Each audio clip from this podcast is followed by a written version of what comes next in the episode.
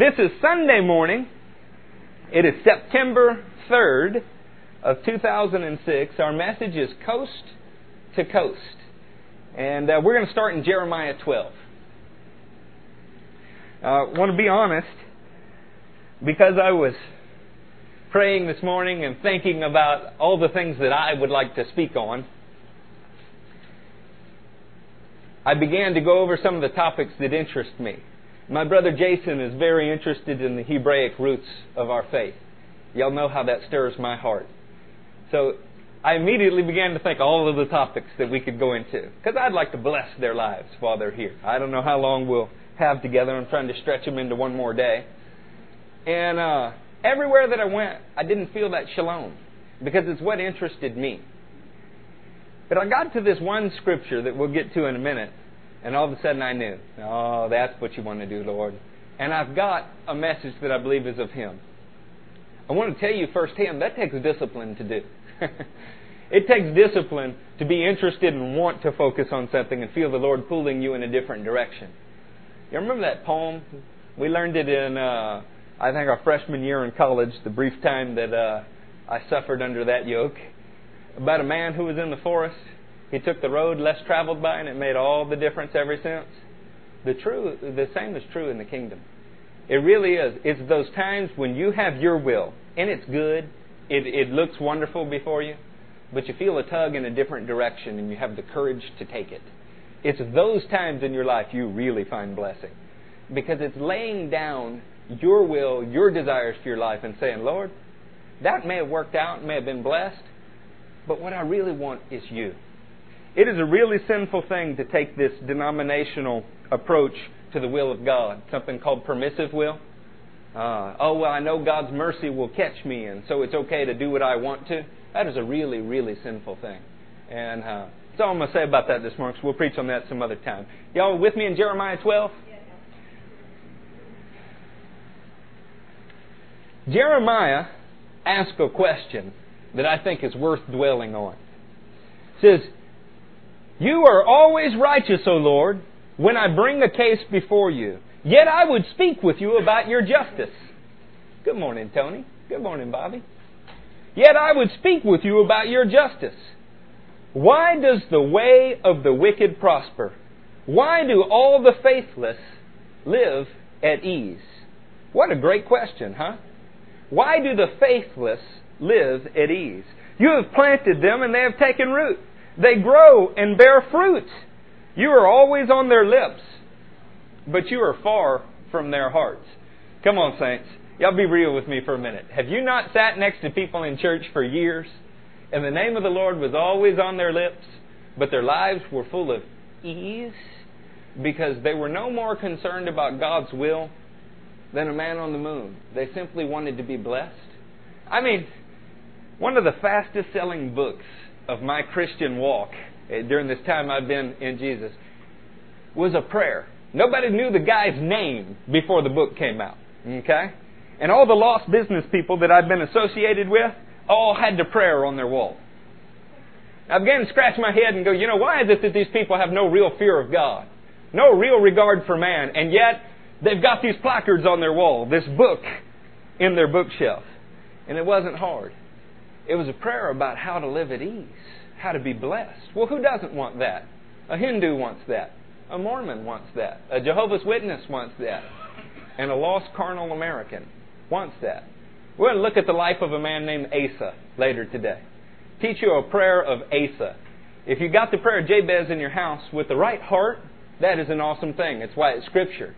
The way that it's been applied is pretty sad, though. And uh, Jeremiah's question really goes back to this. He says, Why is it that these faithless people are always at ease. You're on their lips, but far from their hearts.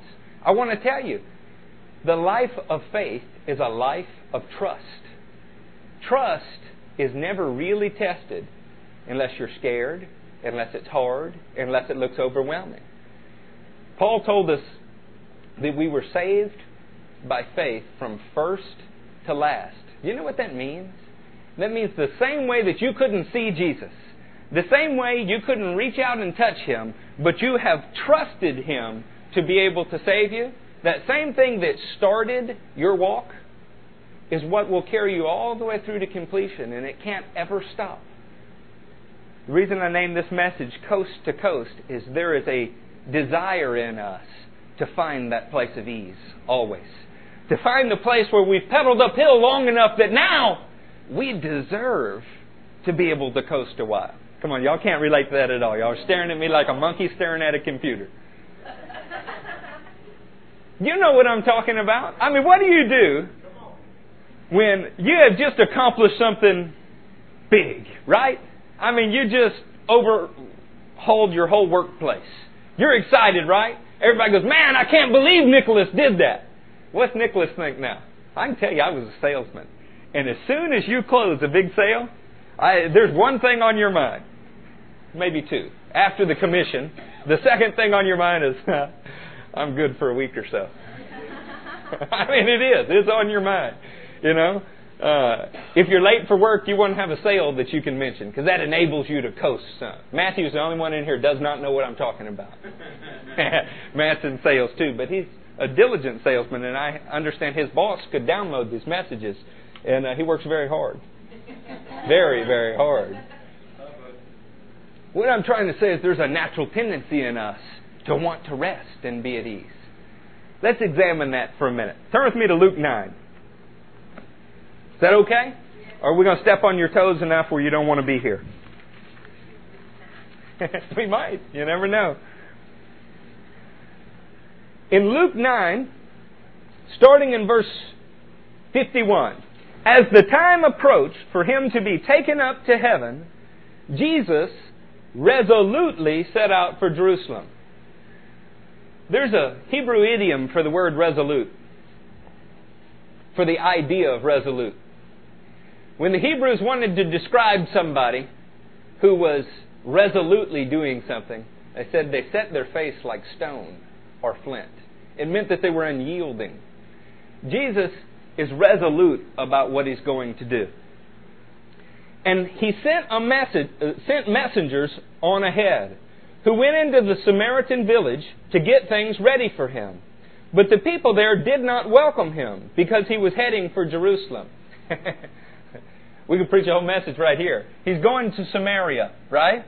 Samaria is a place that has got people with half hearted commitments to God. They've been corrupted through their lineage from an Assyrian captivity. They've intermingled with the world to the part where they have their own ideas about serving God. Now, I know you can't relate to that at all, huh? Own ideas about serving God, corrupted by the world around us. And Jesus is willing to go and speak to them. He's willing to go. And why don't they want him? Because his real destination is Jerusalem and they don't like the Jews. Because the Jews don't like them. Little racial problem going on. How many times have we refused the move of God in our life simply because we didn't like the direction it was taking us? You know, we don't have that right. When the Word says everybody who confesses that Jesus is Lord and believes that God has raised Him from the dead will be saved, that confession that He's Lord means that He's your owner and controller. Can't be a lie. It can't be a false statement. You have to live as if God owns you and controls your life if you want to find His life, if you want to find salvation. Needless to say, we're going to move on. And he sent messengers on ahead who went into a Samaritan village to get things ready for him. But the people there did not welcome him because he was heading for Jerusalem. When the disciples, James and John, those are the sons of Boanerges, the sons of thunder, the Bible says, saw this, they asked, Lord, do you want us to call down fire from heaven to destroy them? But Jesus turned and rebuked them, and they went to another village. As they were walking along the road, a man said to him, I will follow you wherever you go. Jesus replied, Foxes have holes, birds of the air have nests, but the Son of Man has no place to lay his head. He said to another man, Follow me. But the man replied, Lord, first let me go and bury my father. Jesus said to him, Let the dead bury their own dead, but you go and proclaim the kingdom of God. Still another said, I will follow you, Lord, but first let me go back and say goodbye to my family. Jesus replied, No one who puts his hand to the plow and looks back is fit for service in the kingdom of God. There's a wealth of messages in this, and we could preach on each one of these all day. But do you see an overriding theme? Jesus was resolute about his purpose in life. He set his face like flint to achieve the objective that God had called him to. Everybody else that was following him had their own ideas about what should be done. We want to call down fire. We want to serve you, but first we would like to go take care of some funerals in our family. We want to serve you, but first we'd like to go do this. Something that was but first. Mandy's prophecy this morning was basically the first commandment you shall have no other gods besides me. It's an interesting one. Nobody would admit to having gods besides Yahweh God. Another way to interpret that is God's alongside of Yahweh God. We're not suggesting for a moment that anybody has denied in their life in here that Yahweh is their God, that Jesus is the Messiah. What we're suggesting is that you've taken other things alongside that calling in your life.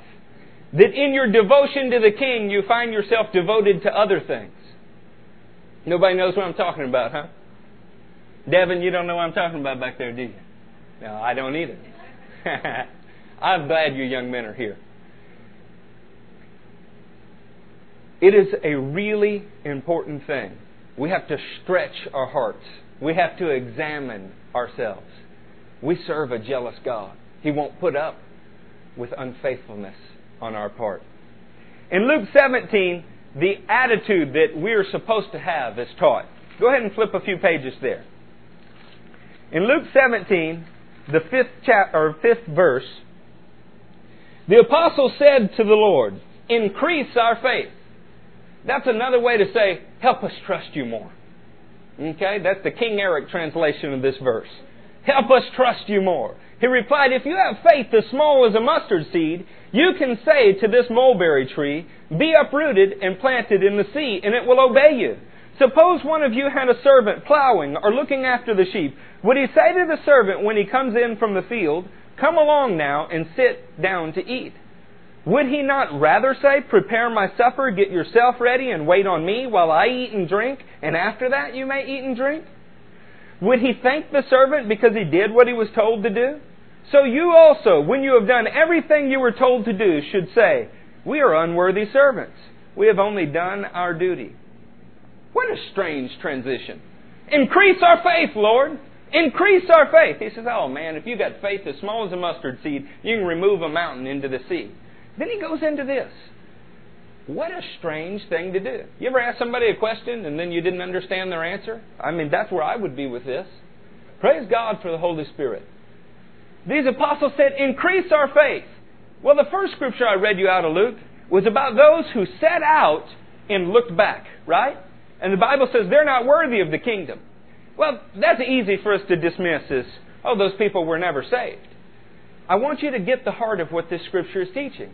It's teaching that in the service of the king, after you've done what he's told you to do in one area, outside taking care of the fields, and then you come in, it's not time to sit down, be at ease, and rest. It's time to move on to the next project the king called. The day will come when we will all rest at a feast with Father Abraham, where there will be a millennial reign where we've rested from the labors of this life and taken on the mantle and authority of the next. But our attitude when we accomplish things for Jesus today is supposed to be, we're just unworthy servants blessed by God. I don't want you to get the corrupted form of this. I'm not saying that you walk around with a feeling of incompetence. Paul said that through the Holy Spirit he had been made competent. He said that we're more than overcomers in Christ Jesus. What I'm trying to get at is, it's great that you've been saved 10 years. It's great that you sold a house, dedicated your life to God. It's great that you've led 147,000 people to Jesus, speak in other tongues, prophesy, and have raised the dead. All of that is wonderful, and I'm proud of you for it. It's not now time to lay down. It's not okay now to do what you would like to do because you've already worked so hard for God. It doesn't work that way. In fact, when we do those things, we find out that the good things that we've done in the past are in danger of not being remembered anymore. There is no place in the kingdom to coast. Each of us must set our face like flint towards the goal that's been called. Refuse to turn aside to the left or right. never camping along the way, doing God's will wherever you go. How many times have you heard the testimony about somebody raised in church? I think about it every day with my kids. Somebody who was raised in church, they fell in love with Jesus, right? Their life changed dramatically. Then they go through teenage years, and what happens in all these testimonies? They drift from God, right? Oh, but praise God, if you raise them right, they'll come back. That's not what that word says. Word says that if you train them right, they won't depart. We need to get it into our head that obedience to the gospel is not optional. It's, it's, it's, not, it's not something that you can choose to do or not choose to do. If you are in Christ, your faith must produce obedience. I want to read to you Colossians, then we're going to study Samson's life for a moment, and then King Asa's life for a moment. I want you to see if when you look into the mirror of this word, you don't see time periods in your life. Well, I do mine. You know, I set out for this thing in a blaze of fury and zeal. The first weekend I was born again, I went and found a biker who was abusing his kid in the middle of the mall, and I grabbed him by his pectoral muscles and screamed into his face. What's wrong with you, man? Don't you love Jesus? Well, no, he obviously didn't love Jesus, and what I was doing wasn't going to help. But I wanted to do something for God. Got arrested in the mall for stuffing Hallmark cards with tracts. Yeah, that was brilliant. Went out and witnessed somewhere every weekend, right? God was training me through all of that. But I started in zeal and power. What ha- granted, lack of knowledge. But what happens to us as we become wiser about things is we also become apathetic. We start to think, well, I've done this and I've done that. I, uh, you've heard it before. I've been there and done that. Friends, you never arrive in the kingdom. I don't care how long you were at first such and such or second such and such church. It makes no difference to me. I want to know what are you doing for Jesus today? There's something that happens to us. We think that because we sat on a pew long enough that we're sitting on our salvation. It's good to go. We're like a mother hen protecting our golden egg. It doesn't work that way. You have to set out resolutely for what God's called you to. Be unyielding. Refuse to be dissuaded, and all the power of hell will try to stop you. You know why? Because we're called to bear fruit. What happened to the man who buried his talent? Say, oh, well, he was never saved. Then why is he calling the owner master? Why did he take the talent? Why did he go to give an account for it? Christians bury their talent every day. It's not wrong to prophesy because you can. It is not wrong to preach because you can. It is not wrong to stand up for Jesus because you're in love with Him. God put those things in you because He wanted something from you. He wants a witness on the earth. He wants your life to bear fruit. He won't take a thing from you that is not destined to hurt you. It's the hardest thing to understand this side of the kingdom walking in its principles but not seeing its reality all around you. That the only things that Jesus would withhold from you are things that will hurt your life. That's the hardest thing to see. But I tell you, if you've ever spent time dwelling in something you shouldn't and seen it hurt your life, it's a lesson that you will never forget. Y'all in Colossians? Let me read this to you out of Colossians, then we're going to look at Samson. We're going to be in the first chapter of Colossians. If you can get to the Pauline epistles, then we go Galatians, Ephesians, Philippians, Colossians.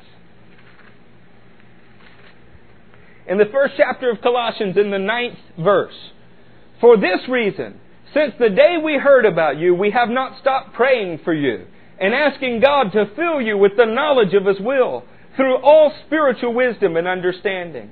And we pray this in order that you may live a life worthy of the Lord. Guys, we're called to something. There are lives that are worthy of the calling, and there are lives that are not worthy of the calling. Has God wasted His effort on you?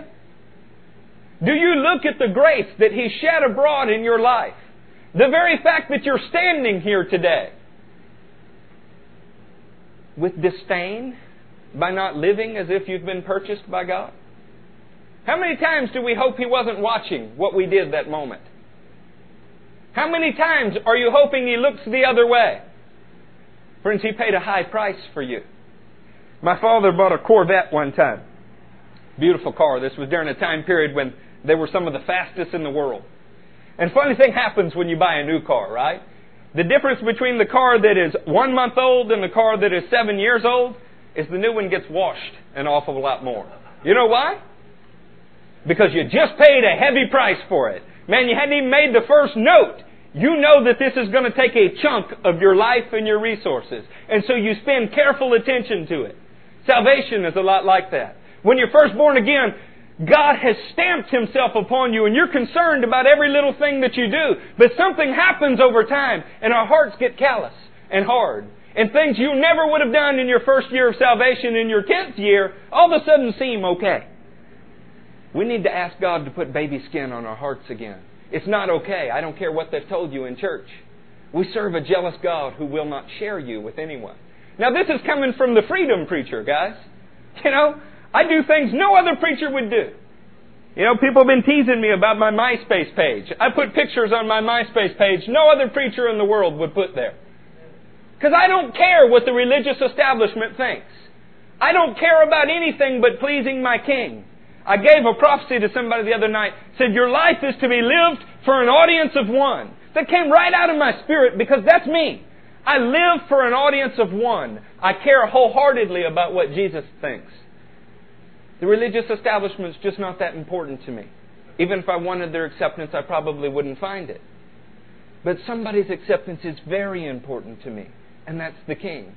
And I find out what he wants is a pure, wholehearted devotion to him. And what he requires of Brad might be different than what he requires of Craig. And what he requires of Craig will be different than what he requires of Brent because that's how he is. Have you noticed that some followed him? Right? They followed him and, you know, he rebuked them, called, called Peter Satan, all kind of things, right?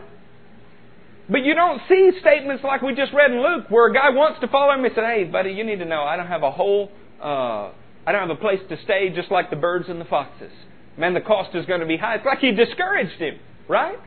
That's because what that man needed is to count the cost. And his cost was different than your cost. Gary Kinchin gave me one of the best quotes of my life. He said, Salvation is free, but it will cost you everything. And it's true. Why did Jesus look at a rich young ruler and say, First go sell everything you have, then you can follow me? Because that's what the rich young ruler needed to give up that was a God in his life. What you might need to give up is the internet. I have no idea. It's whatever would be destructive in your life. Maybe it's a relationship.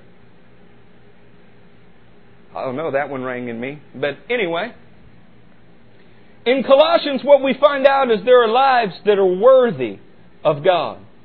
If you keep reading down from, I guess we were in 10, and we pray this in order that you may live a life worthy of the Lord and may please Him in every way bearing fruit in every good work, growing in the knowledge of God, being strengthened with all power according to His glorious might, so that you may have great endurance and patience, and joyfully giving thanks to the Father who has qualified you to share in the inheritance of the saints in the kingdom of God.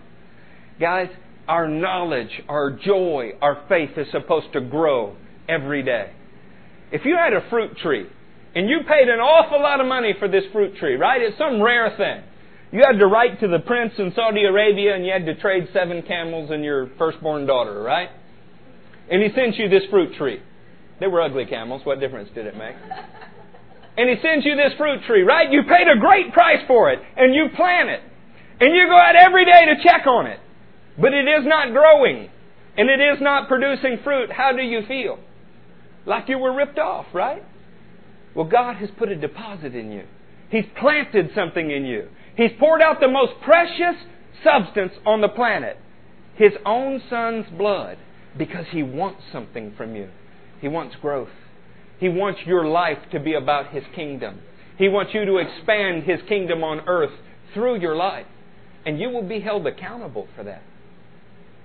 Boy, that's a scary thought, isn't it? good or bad, every man stands before the bema seat of Christ, the seat of Christ's judgment, giving an account for everything done in the body, whether good or bad. Guys, on that day, I don't want to hang my head. I don't want to have to lower my eyes and be scared to meet King Jesus. I want Him to know me, me to know Him, and long to run to embrace each other. You ever had somebody that you wronged and then you run into them in Walmart? I one time borrowed some money from this guy. I didn't have the ability to pay the money back. And I swear I ran into him in every Chinese food buffet that I ever went to. You know? And what was worse is, you know, he was at least 180 years old. Ran a finance company. And every time I saw him, you know, we had this old broken, Eric, you getting around to paying me yet? I did not long to see this guy. I don't want a relationship with Jesus like that. I want it to be like mine is with my wife. If I've been away from her for a week, it's hard for me not to drive a hundred miles an hour to get to where she is quicker. I can smell her perfume at the door. I can close my eyes and think about the day we got married to the last day that I saw her. I want a relationship with Jesus that is a love affair. Too many of us are dating him. We pick him up on Wednesday and we pick him up on Sunday and forget about him all the rest of the week. We need to learn to wake up and go to sleep with Jesus on our mind each night. He will not share you. Come on. We only got a few single men in here. How many of you single men go out and find the most beautiful woman that you can? Right? Say, hey, sweetness. I don't know. What do you say to them? Hey, baby. How you doing? I don't know. Y'all got to help me. It's been a long time. It's been a long time. Well, they say, Matt, the player's been out of the game. it's been a long time for me. So I don't know what you say. But right, you land the date of a lifetime. I mean, you're proud. You're excited. You can't wait. And you find out she scheduled two other men to take her out that night too. How would you feel? Think about that. Don't we do it to Jesus all of the time? Lord, I want to pray. I want to read your word more. I want to be dedicated to you. I just also want to watch Big Brother, MTV Cribs, Flavor Flav, Flavor of Love. Hogan knows best. I've only heard that these are shows. He won't share us, guys. He won't do it. Turn with me to Judges 16. See if we can get our message this morning. In Judges 16, we see some of the saddest words in all of the Bible. This is really what struck a chord in me this morning. Does it bother y'all that I don't script these messages? Does it hurt your feelings that I didn't spend 40 hours preparing this, crying over it, hoping that it'd be received like a lecture? I wake up on Sunday mornings having studied and prayed all week. I sit in a coffee shop, watch the people around me, pray, and read and see what speaks to me. And a lot of times it just depends on what strange nut I run into in the coffee shop that morning. listening to a few sermons trying to find something that I had lost. And I noticed that seven out of ten of these messages that I preach start with me in a coffee shop. And I realized that this is like a Christian bar. You know, this is the place we go to drink beverages, like coffee beverages,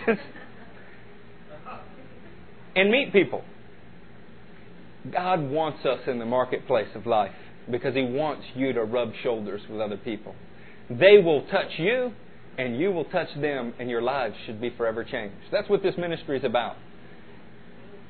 Spending your life in a church building, in a full time nerdy Christian ministry, right? Got your little three piece suit on, you know, isn't it special? Right? You know what I'm talking about. I love you. Yeah, I bet you do. Spending your life in that setting is like being a fisherman, right? You're called to go out and catch the largest fish in the world, to battle fish, to bring them in. Look, that struck a chord in Adam. Only you got your line in an aquarium. Yeah, the great white hunter returns from the aquarium with a goldfish. How pathetic is that? Church, we got to be church outside the walls. But let's talk about that because we have cravings. There are things in us that we need to deal with. There are idols that we have that we need to deal with. In Judges 16, starting in verse Y'all know the story, so we'll start in verse 19. Samson's fallen in love with a foreign bride, an hourly bride, bride for a fee, bride for a night. Having put him to sleep on her lap, she called the man to shave off the seven braids of his hair, and so began to subdue him, and his strength left him. Then she called Samson. The Philistines are upon you. He awoke from his sleep and thought, I'll go out as before and shake myself free. But he did not know that the Lord had left him. This is one of the saddest verses in all of the Bible. Do you know why? This man was born to contend with the enemies of God. He was born purpose, supernaturally even, with an angel's announcement to be in warfare with the Philistines. And where is he? He's in a prostitute's lap. She's betrayed him already several times before, but it was no problem, right? He just shook off whatever had entangled him. Until one day it had the kind of hold on him that God just did not want to deal with anymore. And he had no idea God's presence had left him. In other words, God's mercy in his life, delivering him this time and this time and this time, lulled him to sleep in a whore's lap so that he couldn't shake himself free as before. Oh, that's fine. That's all good and well as long as we're talking about Samson. But let's take it a little closer to home. You were just curious the first time. Is that stuff really on the internet, like they say? And before long, you simply found yourself viewing something that you shouldn't be viewing. No problem. You felt bad about it. You deleted your history. You moved on. Then the next week, the thought came up in your mind again. And before long, you have an addiction that you can't get free of and that God simply can't condone or dwell with. And you have no idea that His presence is fading from your life. Your eyes are being put out, and the bronze shackles of judgment are being placed on your hands. Oh, no, nobody will admit to that striking your heart, huh? How about the allure of your jobs? God told you to do this, but a raise got you to do something else. The prestige of your friends got you to do something else. Come on, guys. The seductress speaks to us all in different ways. It's not always the lust of the flesh, sometimes it's the pride of life. Sometimes it's the desire for things. Does Versace call out to you when you walk by in the mall?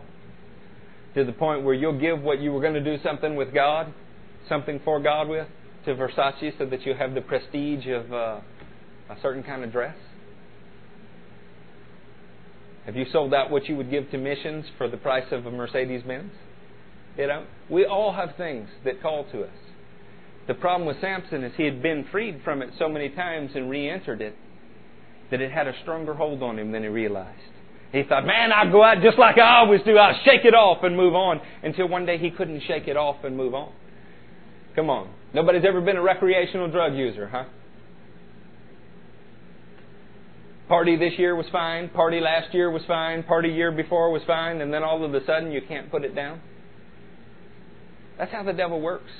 You're a frog in a kettle sometimes.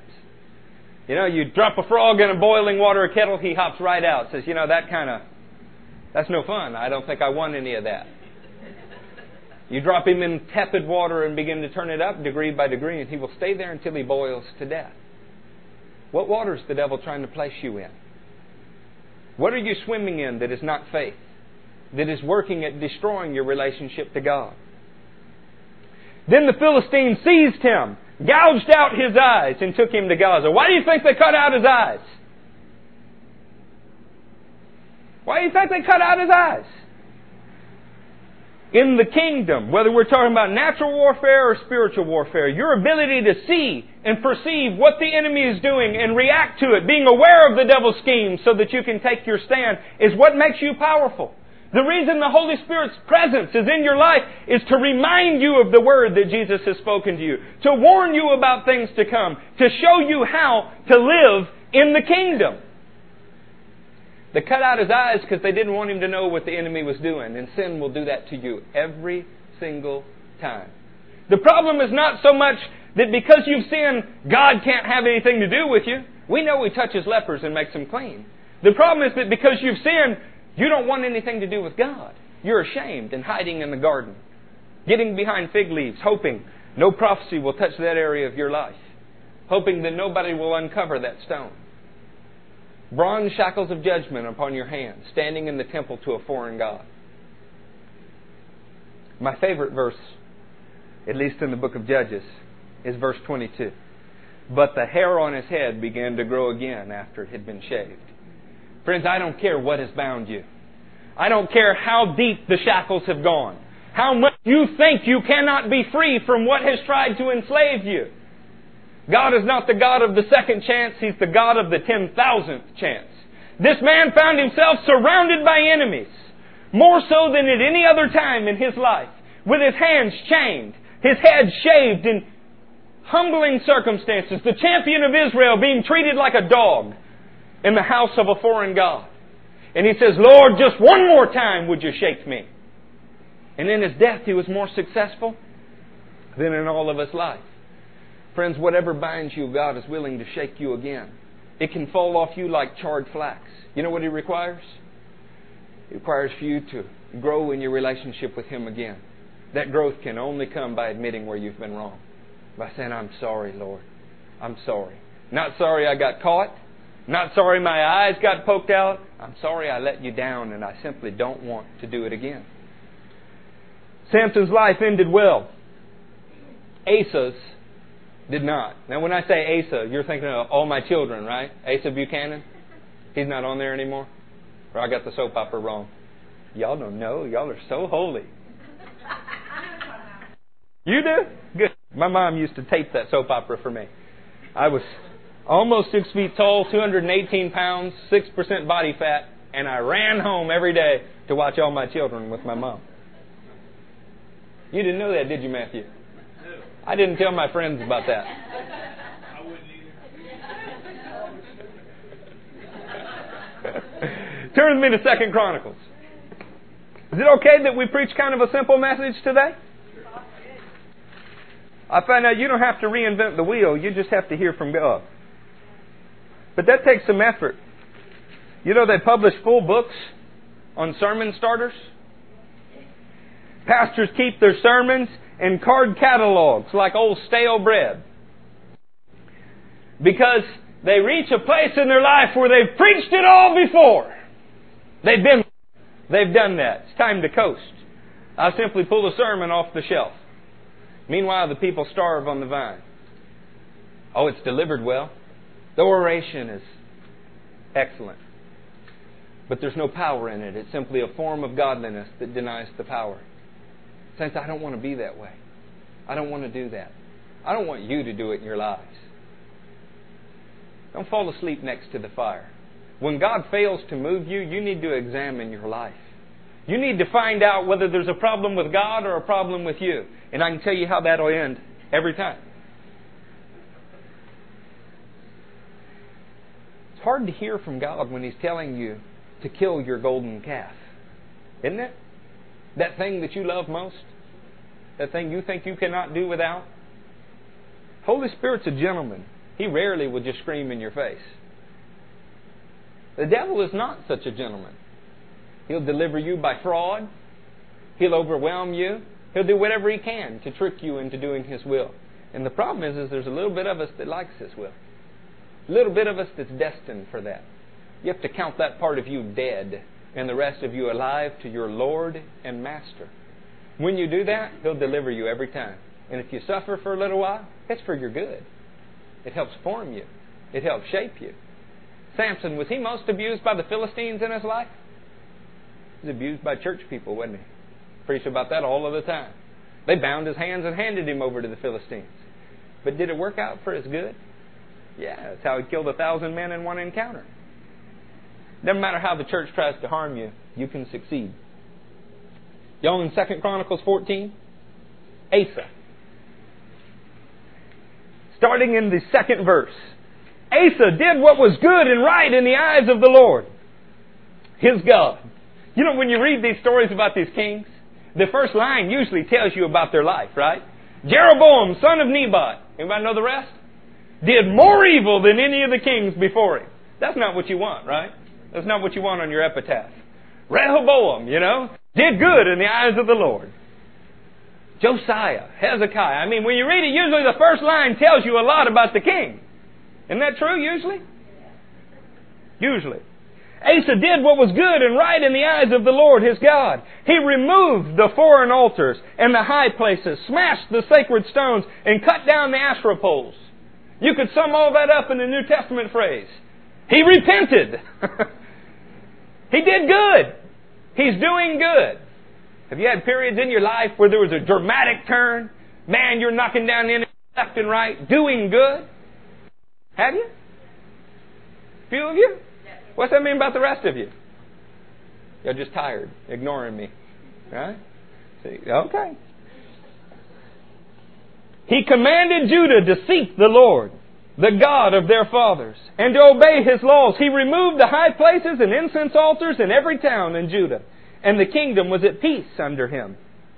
He built up the fortified cities of Judah, since the land was at peace. No one was at war with him during those years, for the Lord gave him rest.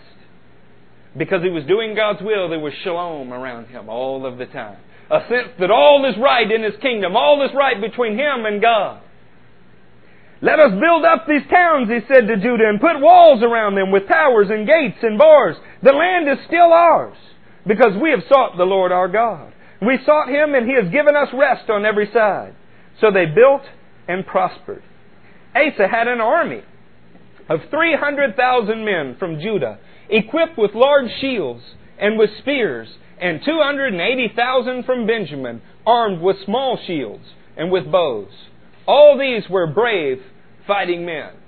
What is the picture about Asa's life? Peace, prosperity, blessing on every side. Zerah the Cushite marched out against them with a vast army. If you're being blessed with peace and prosperity on every side, it's only so you can get ready for the next battle. Yeah. You think Asa thought he did something wrong when Zerah came and marched against him? Yeah, have you ever been surprised in traffic when somebody flips you off? I mean, has that ever shocked you? Ever been surprised that somebody that you thought was a decent person let you down in some big way? It's probably me, right? it shouldn't surprise us when sinners sin.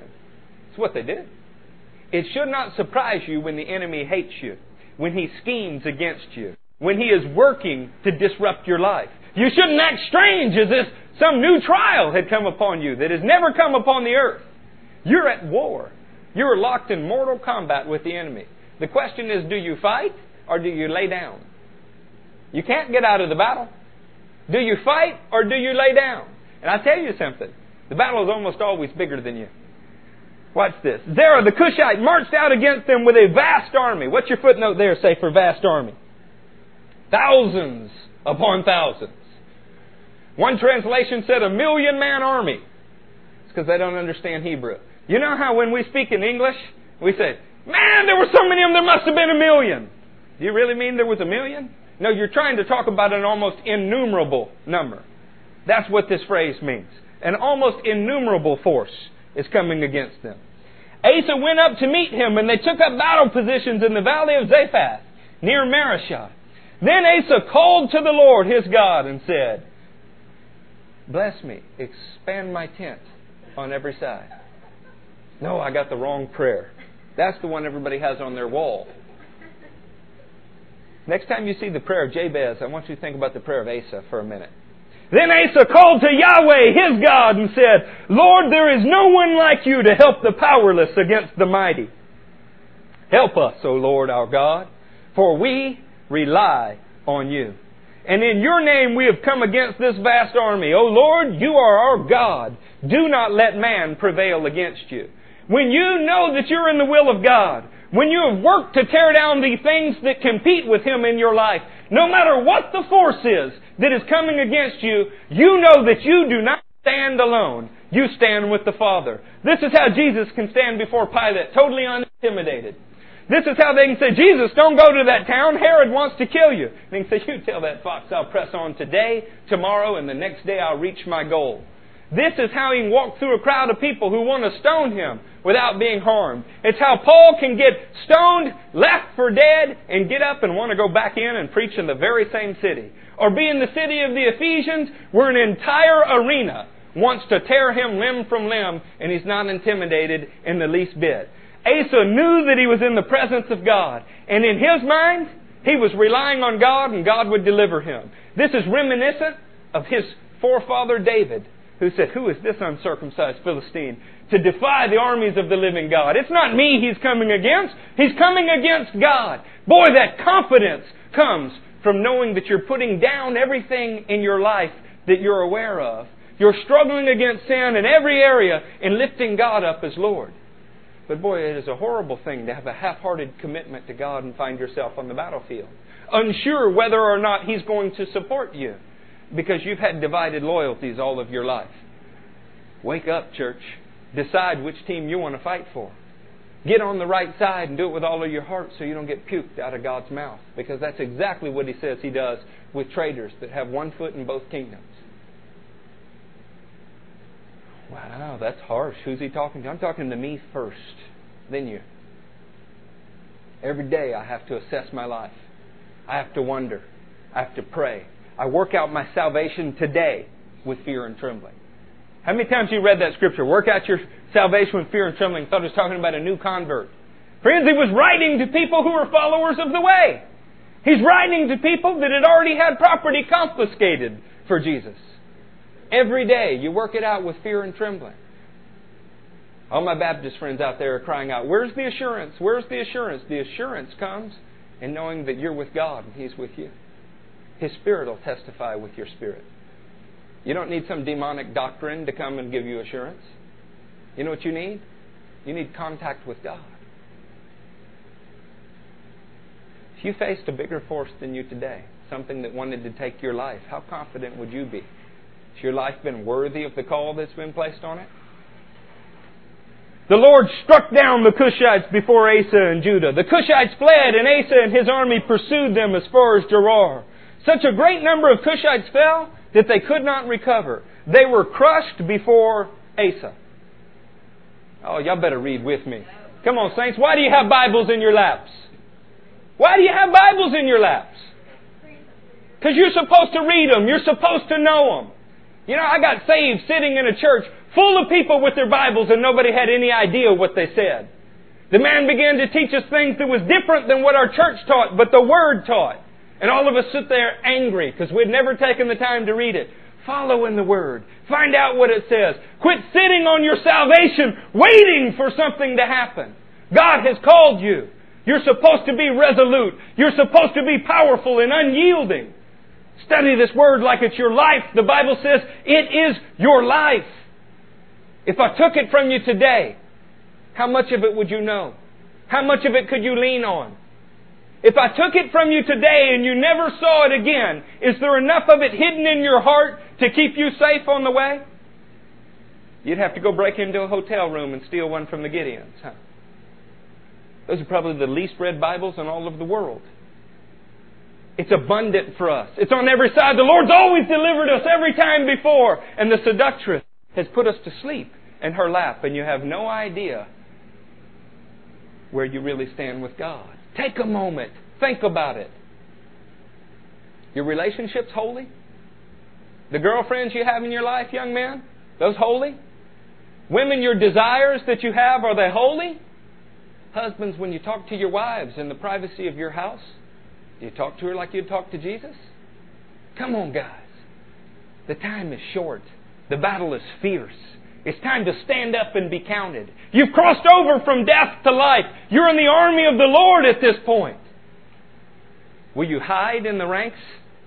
Go find yourself a big church somewhere. Go hide in the crowd. Bury your talent. God's called you here because He's raising up an army of mighty fighting men. People will go down into a pit on a snowy day and strike down the big Egyptian. Men who will stand in the field, stand and defend a field of lentils against innumerable foes because God's with them. He's raising you up because He wants to do something in the earth. He's got enough people that give Him lip service. He's got enough faithless people on the earth who always talk about God. Prayer of Jabez for kids. Prayer of Jabez for women. Prayer of Jabez aerobics. Whatever it is. He's got scores of people that'll write books, put them on the shelves, left behind, left in, left out. Leave it behind. He's looking for people who will advance his kingdom in the face of opposition. We found one in Asa, right? Right? Yeah, looks that way. Look at verse 15. The Spirit of God came upon Azariah, son of Oded. He went out to meet Asa and said to him, Listen to me, Asa. Asa and all of Judah and Benjamin. The Lord is with you when you are with Him. Come on, guys, did y'all hear me? The Lord is with you when you are with Him. That ought to remind you of something. You remember there was a man named Joshua? He's standing staring at a city called Jericho that represents the world. The commander of the Lord's army shows up. What's he say? Joshua goes, Hey man, you're a pretty impressive dude. You with me or them? You for or against? What did he tell him? What a strange thing to find in the Word. What did he tell him? Neither. Neither. I'm for the army of the Lord. We make a mistake in charismatic Christianity when we go, Wow, I'm man of power for the hour. I'm His mercenary sent to do His will everywhere. God's with me wherever I go, whatever I say. Oh, that's true as long as you're doing what He told you to do, saying what He told you to say.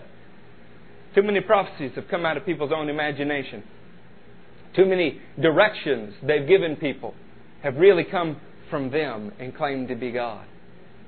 Every time we set our hand to the plow and it's difficult, we hear from God that that's not what we're called to do anymore. As if God changes his mind like a windshield wiper. Back and forth, back and forth. God is for you when you are for Him. When you are sold out for His purposes, He's sold out for you. The rest of the time, you're in danger of being puked. Not a nice thing, is it? If the Lord is with you, the Lord is with you when you are with Him. If you seek Him, He will be found by you. If you seek Him. That doesn't mean if you sit in a church and are a hearer of the Word. It means if you seek Him. This word seek is like a man who is in the desert would seek water. It means to crave, to desire, to earnestly yearn. Samson, when he got his eyes put out, was it because he was yearning for the Lord? No. He was yearning for something else. David. David finds himself on a rooftop, right? Y'all all know the story. It's the springtime. It's when kings go off to war and he spies Bathsheba, right? A desire is born in his heart, a desire that is going to give birth to death. It's actually going to kill one of his children and bring warfare to the whole kingdom. He's up there because he's craving God? No, that's another craving, isn't it? Is it because God didn't care about David's sex drive? Sorry, young people. Is, it, is, is that true? He had four wives at home. David had four wives at home. He's standing on a roof. You know where the wives were? in the house right beneath him. But he's craving something that God doesn't want him to have. Why? Because it'll destroy his life. This prophet comes and warns Azariah. Well, why? Why does the prophet have to come? The guy's doing good. Saints, we're not in danger when we're struggling. You're in, you're in danger when you're doing good. The danger comes when we begin to think that it's somehow by our own strength, our own power that we've overcome. When we begin to say, ah, I've been freed every time before, this is no harm. We're in the most danger when we think that because we did something for the Lord out in the field, now it's time to come lay down in the house. Come on, you never met somebody who risked it all for Jesus and now thought Jesus owed him it all? I met a lot of people like that. I'm doing everything I can in my heart not to become that person. One way that that happens is it keeps you in small, humble circumstances. If I had a church of 10,000 right now, I really might think that I had accomplished something for Jesus. Even if I did, what is my attitude supposed to be? I'm only an unworthy servant. The day that I look at you like a pope and tell you what God says for you to do in your life is the day I begin to lose favor with God. That's a whole other message. Message. It comes out of Matthew 23. I want to read you about Asa. If you seek him, he will be found by you, but if you forsake him, he will forsake you. Look at verse 7. But as for you, be strong. Do not give up, for your work will be rewarded. Asa's being encouraged to stick with God at all costs. He goes through a time of revival in the kingdom. All of Judah and Benjamin, the whole area, to make a new covenant with God. And as they make this new covenant with God, they're at the height of their spiritual accomplishments. Chapter 16. In the 36th year of Asa's reign, Baasha, king of Israel, went up against Judah and fortified Ramah to prevent anyone from leaving or entering the territory of Asa, king of Judah. He's fought the Cushites and won. They had a vast army that was unbelievable. But he said, Oh God, we rely on you. Don't let man prevail against you. And what happened? God delivered him. Now he has a fight with a kinsman, the other ten tribes of Israel. Asa served God a long time. He's been in a lot of battles and seen the Lord win. His heart's been fully committed to the Lord most of his life, but now he's an old man that has accomplished an awful lot for God. He's insecure. He's insecure because something's crept into his heart that shouldn't be there, and now he's not positive God's with him. He begins to lean on other things. Asa then took silver and gold out of the treasuries of the Lord's temple and of his own place and sent it to Ben Hadad, king of Aram, who was ruling in Damascus. Let there be a treaty between me and you, he said, as there was between my father and your father. See, I am sending you silver and gold. Whose silver and gold was it? The Lord's. This guy is taking the favor that he has with God. He's taking something that symbolizes his relationship with God. He's giving it to a foreign power. Why? So that he can be at ease and not have to go to battle. The danger for us, saints, is that we fall asleep in the enemy's lap. The danger for us is that all of our favor and our prosperity at times can trick us into thinking that God wants us at ease instead of at battle. Thank God for the tragedies that have come along in our lives that wake us up. My good friend Justin Johnson's family went through a horrible, terrible experience. They had the loss of a child and uh, a miscarriage. I wouldn't wish that on anybody. But Justin had the best perspective I've ever seen. He said, Eric, it was a wake up call. This stuff happens to the righteous, happens to the unrighteous. I don't have time to put up with carnality. What an awesome perspective. When we never experience loss at the hands of the enemies, when you are never nicked in battle, it's easy to fall asleep in the lap of the enemy.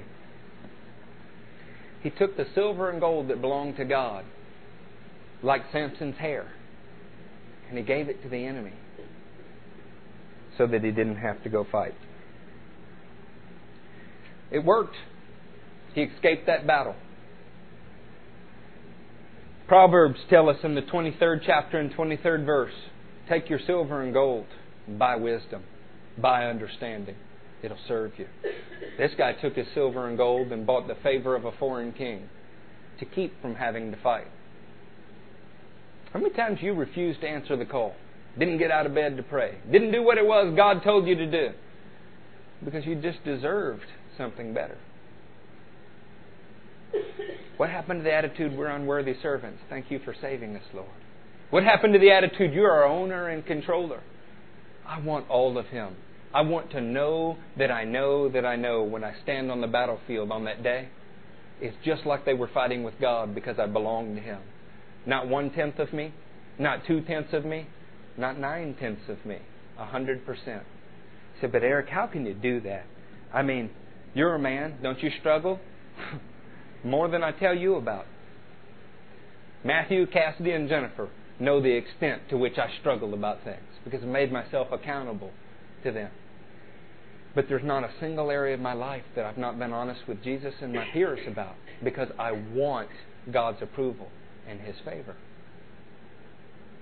Verse 7 At that time, Hananiah, the seer, came to Asa, king of Judah, and said to him, Because you relied on the king of Amram and not on the Lord your God, the army of the king of Amram has escaped your hand. Were not the Cushites and the Libyans a mighty army with great numbers of chariots and horsemen? Yet when you relied on the Lord, He delivered them into your hand. For the eyes of the Lord range throughout the earth to strengthen those whose hearts are fully committed to Him. You have done a foolish thing, and from now on be at war. God is looking for men and women who will take this seriously. He's looking, watching Bobby Stevens' life, watching Darnell Richards' life, going, Are you going to take me seriously? I'll give you all of me you can handle. I will give you all of the strength that it takes to overcome. All He wants is to know that we rely on Him and not MasterCard. Him and not your rich relative. Him and not your television set. Him and not some preacher. He wants to know that He's number one in your life and He will give you all that it takes to succeed. But He will not share you with anything. Saints, it's time to take an assessment of your life. Asa started in power, didn't he? Where did he go wrong? Samson started in power. He went wrong, but his hair began to grow again. That was a symbol of his relationship with God. It was not too late for him. When you hear this kind of message, you have a choice. Your heart can become hard, and God will multiply his powers against you, just like he did Pharaoh. Or your heart can melt and break, and you can find salvation from whatever troubles you today. So, wait, I got saved. No, you be honest. You got saved, you're still being saved, and you'll need to be saved again. The events of, I'm sorry, verse 10 Asa was angry with the seer because of this. And he was so enraged that he put him in prison. At the same time, Asa brutally oppressed some people. Isn't it funny how sin will twist your heart? He had been liberating the people before. Now, because there's sin in his heart that's not been dealt with properly, the fruit of it, the work of the flesh, has produced anger and oppression. The Spirit of God always produces joy and liberty. The Spirit of the world will produce in you anger and oppression. Anybody seen Bob Dylan lately? Yeah. Went to Christ for the Nations. Had an awesome CD. I still listen to it sometimes. Slow train a coming. Right? Sang Christian songs. Had an awesome time in his life. Now he is a bitter, angry old man who is oppressive about everything that has to do with Christianity. Says it was the worst time period in his life.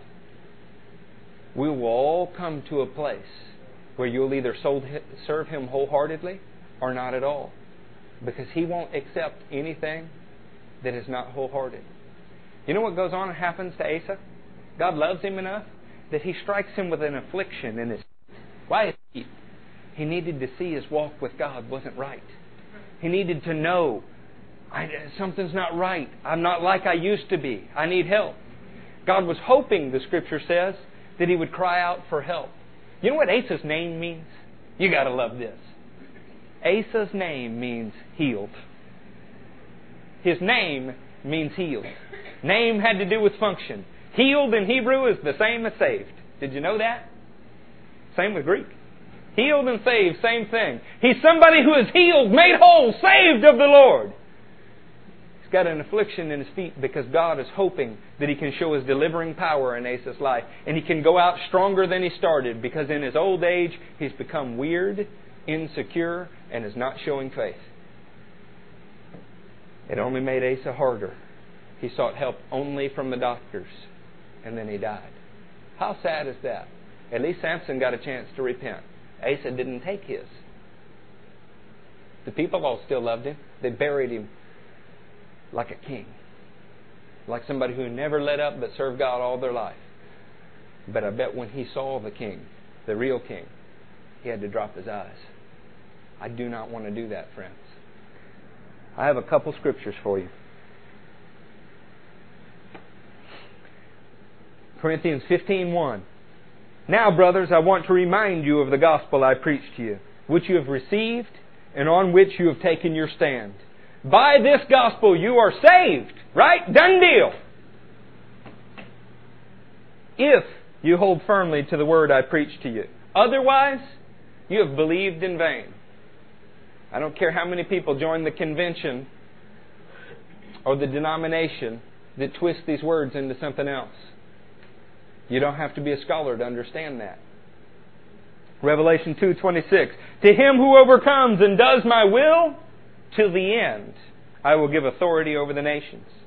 Hebrews 3:14 We have come to share in Christ if we hold firmly to the end the confidence we had at first. You know that is a very convicting scripture for me. You know why? I was so full of zeal, so excited about being born again that I went into every dark place I grabbed everything by the shoulders that could be grabbed by the shoulders and tried to make a mark for God in the beginning. So, how do I have to finish? There is no room to coast in the kingdom. How do you have to finish? That's the question. Colossians 1:21 Once you were alienated from God and were enemies in your minds because of your evil behavior. But now he has reconciled you by Christ's physical body through death to present you holy in his sight, without blemish and free from accusation. Isn't that good? Don't you want to stand before him free from accusation, no blemishes? No blemishes. You ever seen a, a bride that you didn't think was all that attractive, but on her wedding day, they're all pretty, aren't they? I don't know if we can say all, but most are pretty. I've seen some shrouded in burqas that I know why they were shrouded in burqas. Free from accusation, free from blemish. Did you know there was a qualifying statement to that? The 23rd verse. All those things are true about you if you continue in your faith, established and firm, not moved from the hope held out in the gospel. This is the gospel that you heard that has been proclaimed to every creature under heaven. What is the gospel? That you can be free from accusation, free from blemish, standing before God confident. But what's required? You have to be unmoved in your trust in Him. That's going to require different things of all of you, and it will never stop. Paul says this faith is from beginning to end. It's not an investment program that you pay into one time and then it suddenly matures. It's your whole life long It's free, but it costs you everything. Hebrews 6. Even though we speak like this, dear friends, y'all my friends? Still? Even though we speak like this, dear friends, we are confident of better things in your case. I'm confident of better things in your case. Things that accompany salvation. God is not unjust. He will not forget your work and the love you have shown Him as you have helped His people and continue to help them. We want each of you to show the same diligence to the very end in order to make your hope sure. Guys, I know that you love the Lord. You couldn't be here putting up with me if you didn't. I'm telling you these things because if you want to make your hope sure, you have to grow stronger in this. There is no coasting. We do not want you to become lazy, but to imitate those who through faith and patience will inherit what has been promised. Do you think the American church is lazy? Boy, I do. Do you think that you're lazy at times? I know I am. When's it going to stop? When's it going to be different? It's important that we impress upon ourselves the cost of our behavior. Two more scriptures. Let us hold, this is Hebrews 10:22. Let us hold unswervingly to the hope we profess. How about that? Unswervingly. Greg, you ever swerved? Just twice. I knew that about you, I did. Unswervingly to the hope we profess. For he who promised is faithful. And let us consider how we may spur one another on towards love and good deeds. Let us not give up meeting together, as some are in the habit of doing, but let us encourage each other all the more as we see the day approaching. Why did you come here today? Did you come here so that I could tell you your tent would expand? Did you come here today so I could tell you how blessed you are? Friends, you have all that's God. Why would you need some stupid book series to tell you that you're blessed? You know what it'll tell you you're blessed? The feeling of confidence on the battlefield that you're His and He's yours.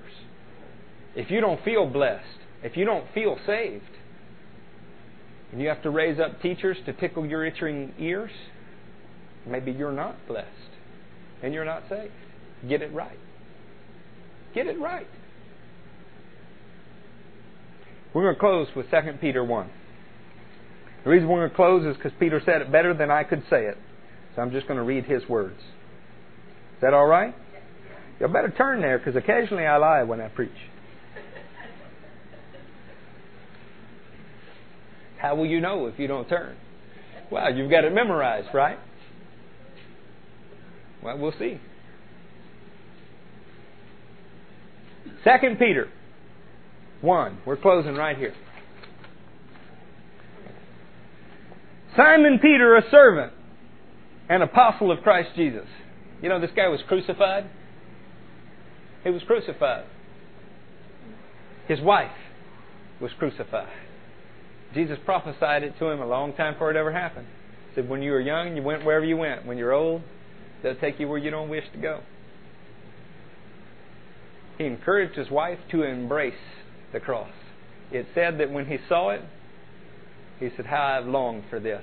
I'm not worthy to be crucified like my Lord. Would you hang me upside down? I can assure you he wasn't Catholic.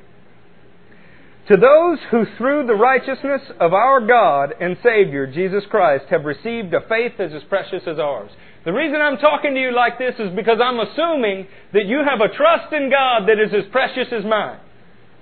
I hope my assumption is not making a fool out of me. Grace and peace be yours in abundance through the knowledge of our God and of Jesus our Lord. His divine power has given us everything we need for life and godliness. Come on, y'all. His divine power has given us everything we need for life and godliness. What do you lack? Well, I'm not a very bold person. Yeah, well, according to God, He's given you everything you need to be bold. Well, I'm kind of scared. Well, He's given you everything you need not to be scared. I don't speak well. I've heard that before. Everything we need for life and godliness through our knowledge of Him who called us by His own glory and goodness. Through these He has given us His very great and precious promises, so that through them you may participate in the divine nature Brent, did you know that the Word of God said that you have the nature of God inside of you? Well, what an important thing. You know, Paul had to tell the Corinthian church something. Boy, you'd never hear this in a denominational church. Can you imagine the preacher stands up on a Sunday and he says, Guys, guys, guys, look, I know there's temple prostitutes everywhere. But look, don't go pay and sleep with them because Jesus is inside of you. And that's like joining Jesus to a prostitute. Can you imagine? If that was going on, wouldn't they shove it under the rug? Paul wrote that in the Holy Scripture for all mankind to see. You think people haven't always struggled with things? Of course they have. But we have the divine nature of God in us. It gives us everything that we need for life and godliness. And escape the corruption in the world caused by evil desires. For if his world was corrupt, what do you think ours is? For this very reason, make every effort to add to your faith goodness. Here's where we're going with this, guys. It's very good that you've called on Jesus. Some of you have been baptized. Some of you have been baptized in the Holy Spirit. Boy, it feels good. A deposit guaranteeing what's to come. And yet it's not enough. It's not time to coast. You have to add to your faith goodness. And to your goodness, knowledge. And to your knowledge, self control. And to self control, perseverance. And to perseverance, godliness. And to godliness, brotherly kindness. And to brotherly kindness, love. For, you should put a star by this. For if you possess these qualities in increasing measure, they will keep you from being ineffective and unproductive in your knowledge of our Lord Jesus Christ. This all speaks of a message holding firmly, setting your face resolutely, refusing to be dissuaded, growing in your faith, knowledge, goodness, love, all of those things, doing more and more and more. Adam, what does that mean about your life tomorrow versus today? It means it's going to grow to be more like Jesus. And the challenges are going to raise higher. But he'll accomplish in Christ what he's called to do if he holds unswervingly to the faith he's professed. I believe Adam will make it. You're going to help him? You might need his help. You better help him. But if anyone does not have them, he is nearsighted and blind, like Samson, got his eyes put out, and has forgotten that he has been cleansed from his past sins. Therefore, my brothers, be all the more eager to make your calling and election sure. For if you do these things, you will never fall, and you will receive a rich welcome into the eternal kingdom of our Lord and Savior, Jesus Christ. I won't read the next few verses, but he says, Guys, I only have so many years to tell you this while I'm in the tent of the body. Said, I'm trying to tell you this so that long after I'm gone, you'll be growing and doing well in the That's the same reason I'm telling you this. I don't know how many more years we'll get to be together. Some of you it'll be decades, some of you it'll be a few. Some of it may not even be a year. But it's my job to spur you on to faith. It's your job to spur each other on to faith. This kingdom is real, it works, it's powerful, and it is an abundant life. All that's required is that you take it seriously. This is the only thing in your life you can't coast through. It's the only thing in your life. You can't skip the homework assignments and make B's on the test. You're called to a life worthy of the calling that is on it. Stand up and let's pray.